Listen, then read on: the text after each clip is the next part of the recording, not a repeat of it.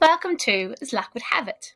My name is Abbey and I'm the admin and comms worker here at Leichhardt Uniting. We're a church based on Gadigal and Wangal land here in Sydney, Australia.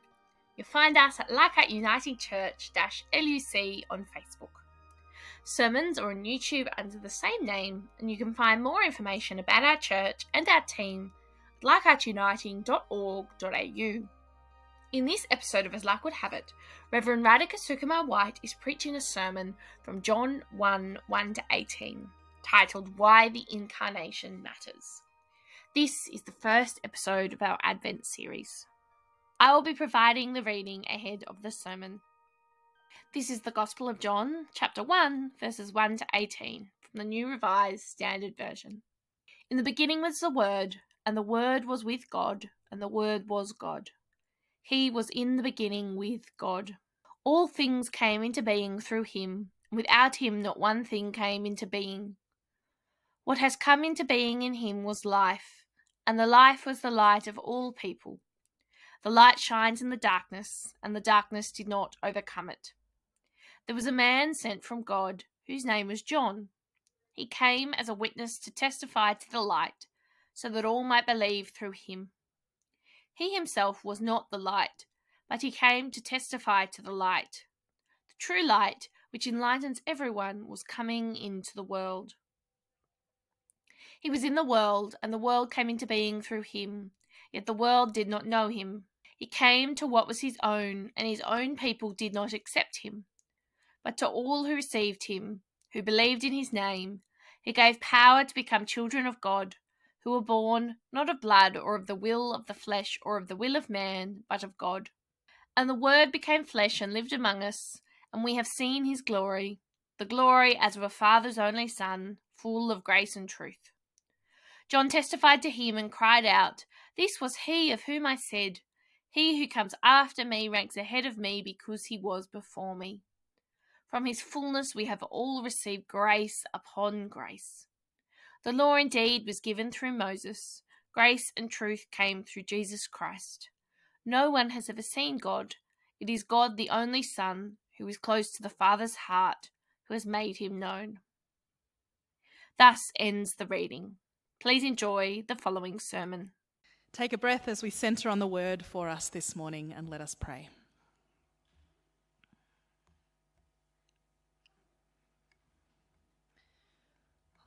Open our eyes, Lord. Help us to see your face. Open our ears, Lord. Help us to hear. Open our hearts, Lord. Help us to love like you. We live within you. Rest now in us. Amen. Often at this time of year, theologians and ministers like to pose some sort of the following question on their social media grab some popcorn, and enjoy the mayhem. The question is this Which is more important, Christmas or Easter? Some will comment with which season they find more entertaining or less stressful, but many, predominantly people of the same demographics, cough, middle aged cis white men, cough, will wax poetic about what these two holy days mean to them as Christians. The underlying question, when related to faith in the church, is this Which is more central to our lives of discipleship, the incarnation or the resurrection? I saw someone pose a version of this question this time last year. I think it was on Twitter. And around three quarters of the respondents voted for Easter, and the other, obviously, a quarter for Christmas. I wasn't surprised by the results, but I still wonder why. Certainly, Easter is hugely significant. The events of the Passion and the Cross are the moment of redemption and salvation for all creation. the moment where even death is made impotent, and the absolute worst and cruelest and most violent of humanity was in some way conquered by the sacrificial love of God in Christ.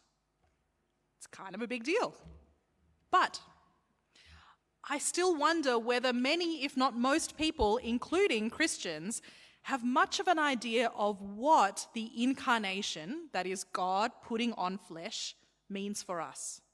Like, why do we care? What is the point of Christmas? And therefore, what is the point of the season that we are in, Advent? Let me first go back a couple of steps and orient ourselves to where we find ourselves today. Today is the beginning of a new year in the church. Advent 1 is New Year's Day in terms of the church year and the lectionary, which we generally follow. And this season of Advent is the four Sundays before Christmas Day. Advent, like Lent, is a season of preparation. In Lent, we prepare to walk with Jesus towards the cross.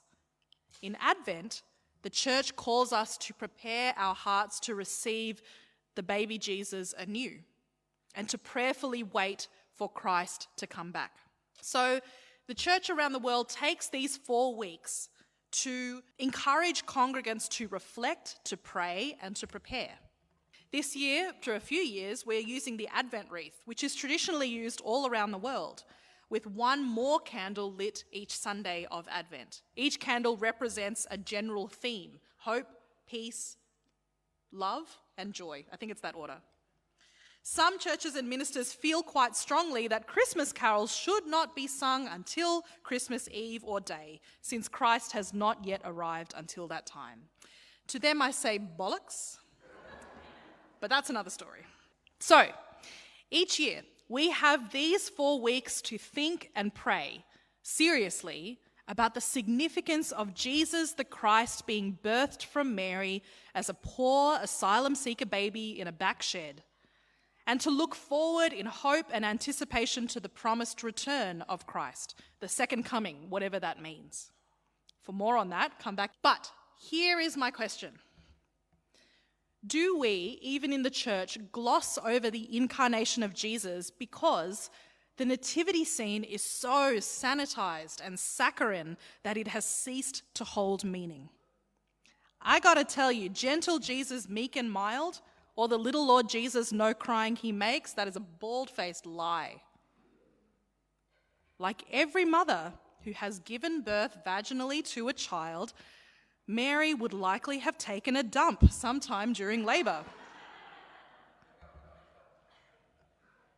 The incarnation scene would have been bloody and sweaty and smelly and loud and dirty and scary. And once again, Mary and Joseph, Joseph were literally fearing for their lives, fearing for their safety, and were giving birth in a shed, literally where the animals slept.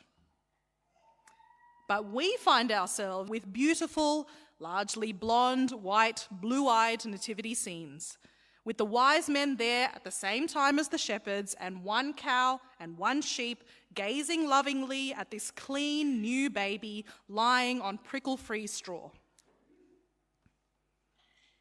Perhaps in response, then, this poem that has made its way around the social media traps over the last couple of years, and it just smacks that sanitized saccharine picture in the face.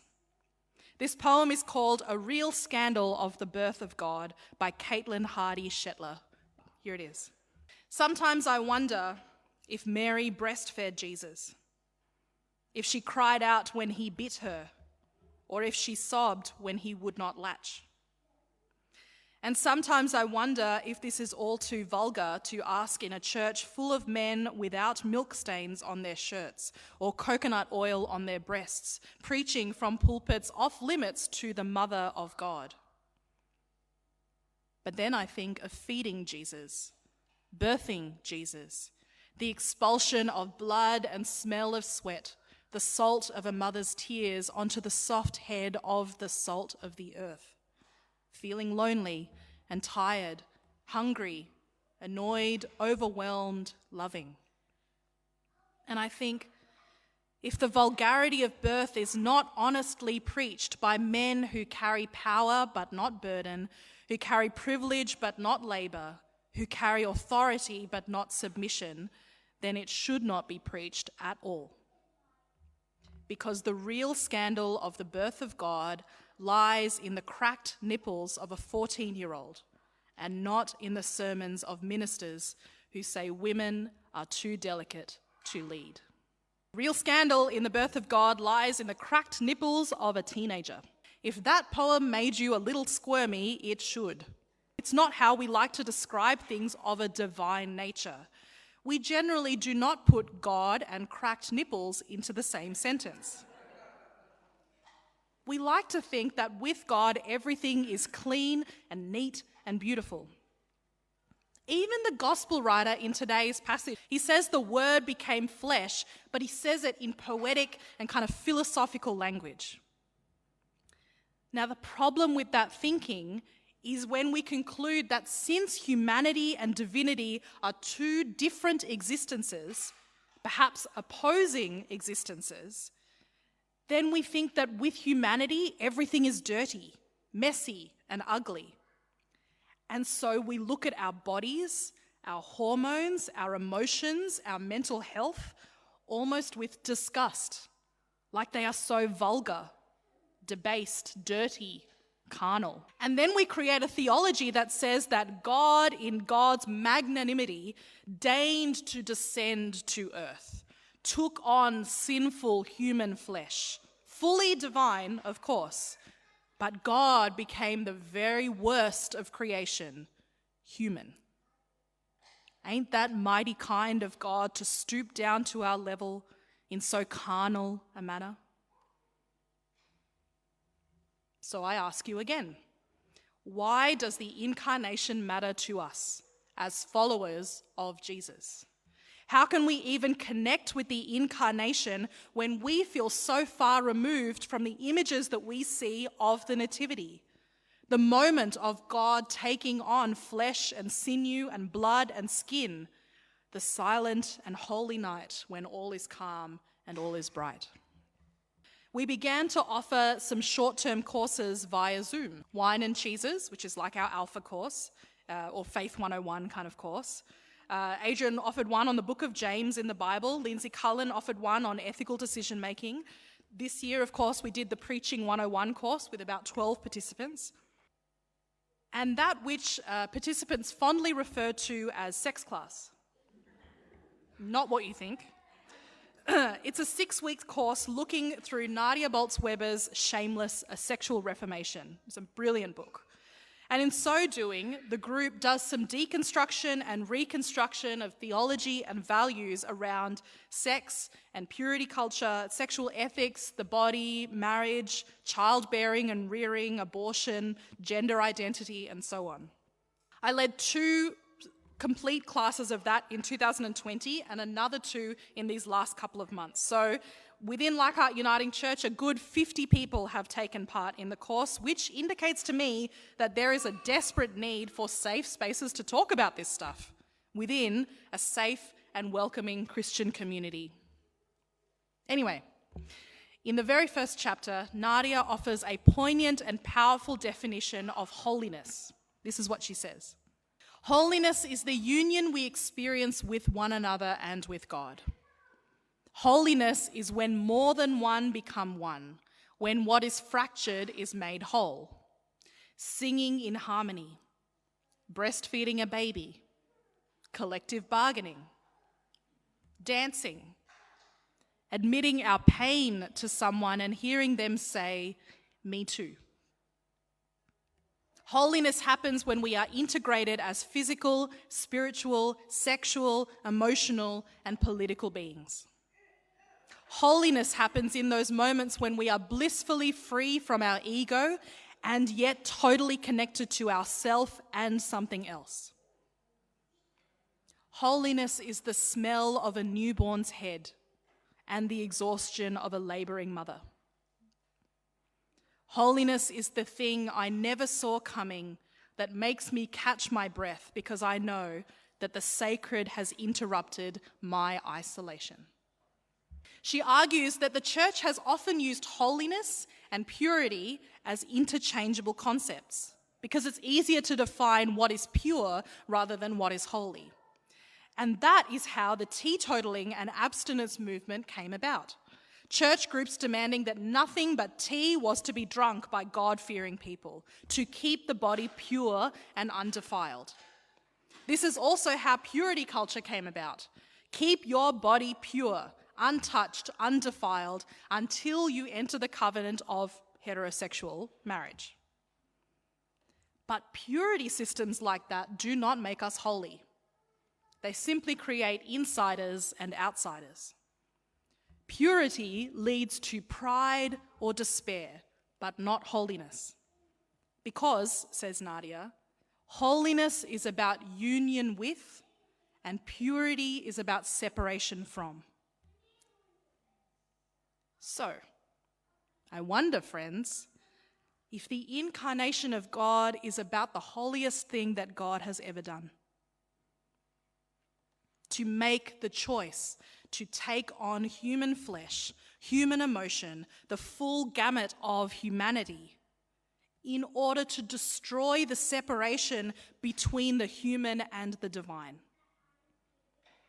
Perhaps the incarnation of God was about God choosing to join fully and completely with God's creation rather than abstaining from it. Perhaps incarnation was God laying down God's ego, God's crown of glory, in order to fully connect with humanity. Perhaps incarnation was God choosing holiness over purity. How wonderful that is, friends. What great news that is. The good news that isn't simply Jesus died for your sins, but rather that the inca- in the incarnation and life and death and resurrection of Jesus, there is no longer male or female, Jew or Greek, slave or free, godly or human, but where there was two, there is now one. Where there was fracturing based on difference, there is now wholeness and unity. All are united in God. That's the good news of the incarnation. And with that in mind, the incarnation affects everything. Incarnation affects the way we look upon our bodies fat and hair and gender and all. These things are not debased, disgusting, and ugly. These things are divine because they are what God's self wore in Christ. And more than that, for all our failures to really honor our bodies, they are still God's best way of getting to us. Every God moment we have is in our body. Incarnation also affects the way we look upon women because God came from the vagina of Mary, was breastfed by Mary, cracked nipples and all. Incarnation affects the way we look upon worship because God becomes no longer the big white dude on the throne in the sky. Instead, through the incarnation, we worship a God to whom we can turn with any fear, distress, complaint, anything without shame or fear of rejection because God has lived it. God became one of us and experienced so much of what we all experience today. Incarnation affects the way we look upon our calling as disciples of Jesus to see the image of God in the holy other, because God was and is one of them. And to borrow from the quote from Les Mis that Gabby Love used a few weeks ago, to love another person is to see the face of God. Because God was a person. So the calling upon us all is to live our lives practicing incarnation practicing making the word become flesh in our lives, putting flesh and muscle and skin on the kingdom of God. It's what Jesus taught too. He said things like, Follow me, and I will make you fish for people. Give to everyone who begs from you. Consider the lilies and how they grow. Love one another as I love you. These are teachings that we can embody with our bodies, with our actual bodies. And even at the end of his life, Jesus spent his last night before the cross not waxing lyrical about some theological concepts but teaching his disciples to literally wash feet, to literally eat and drink. Specific, concrete, bodily ways of, of being who they are in the image of God. Jesus did not just talk about grace and truth. Jesus, in the words of John, was full of grace and truth. Jesus' ministry and message was wholly incarnational. So, yeah, the resurrection is a really big deal. But in the incarnation of God, that which we are looking at this season, God ceases to become unknowable or unseen or unimaginable. The veil in the temple was torn at the moment of his death, but the veil between earth and heaven is torn right here and now at his birth. And these veils will never again be stitched together. That is the scandalous glory and the glorious scandal of God's carnal, tactile, beautiful, holy love for us all and for all the world.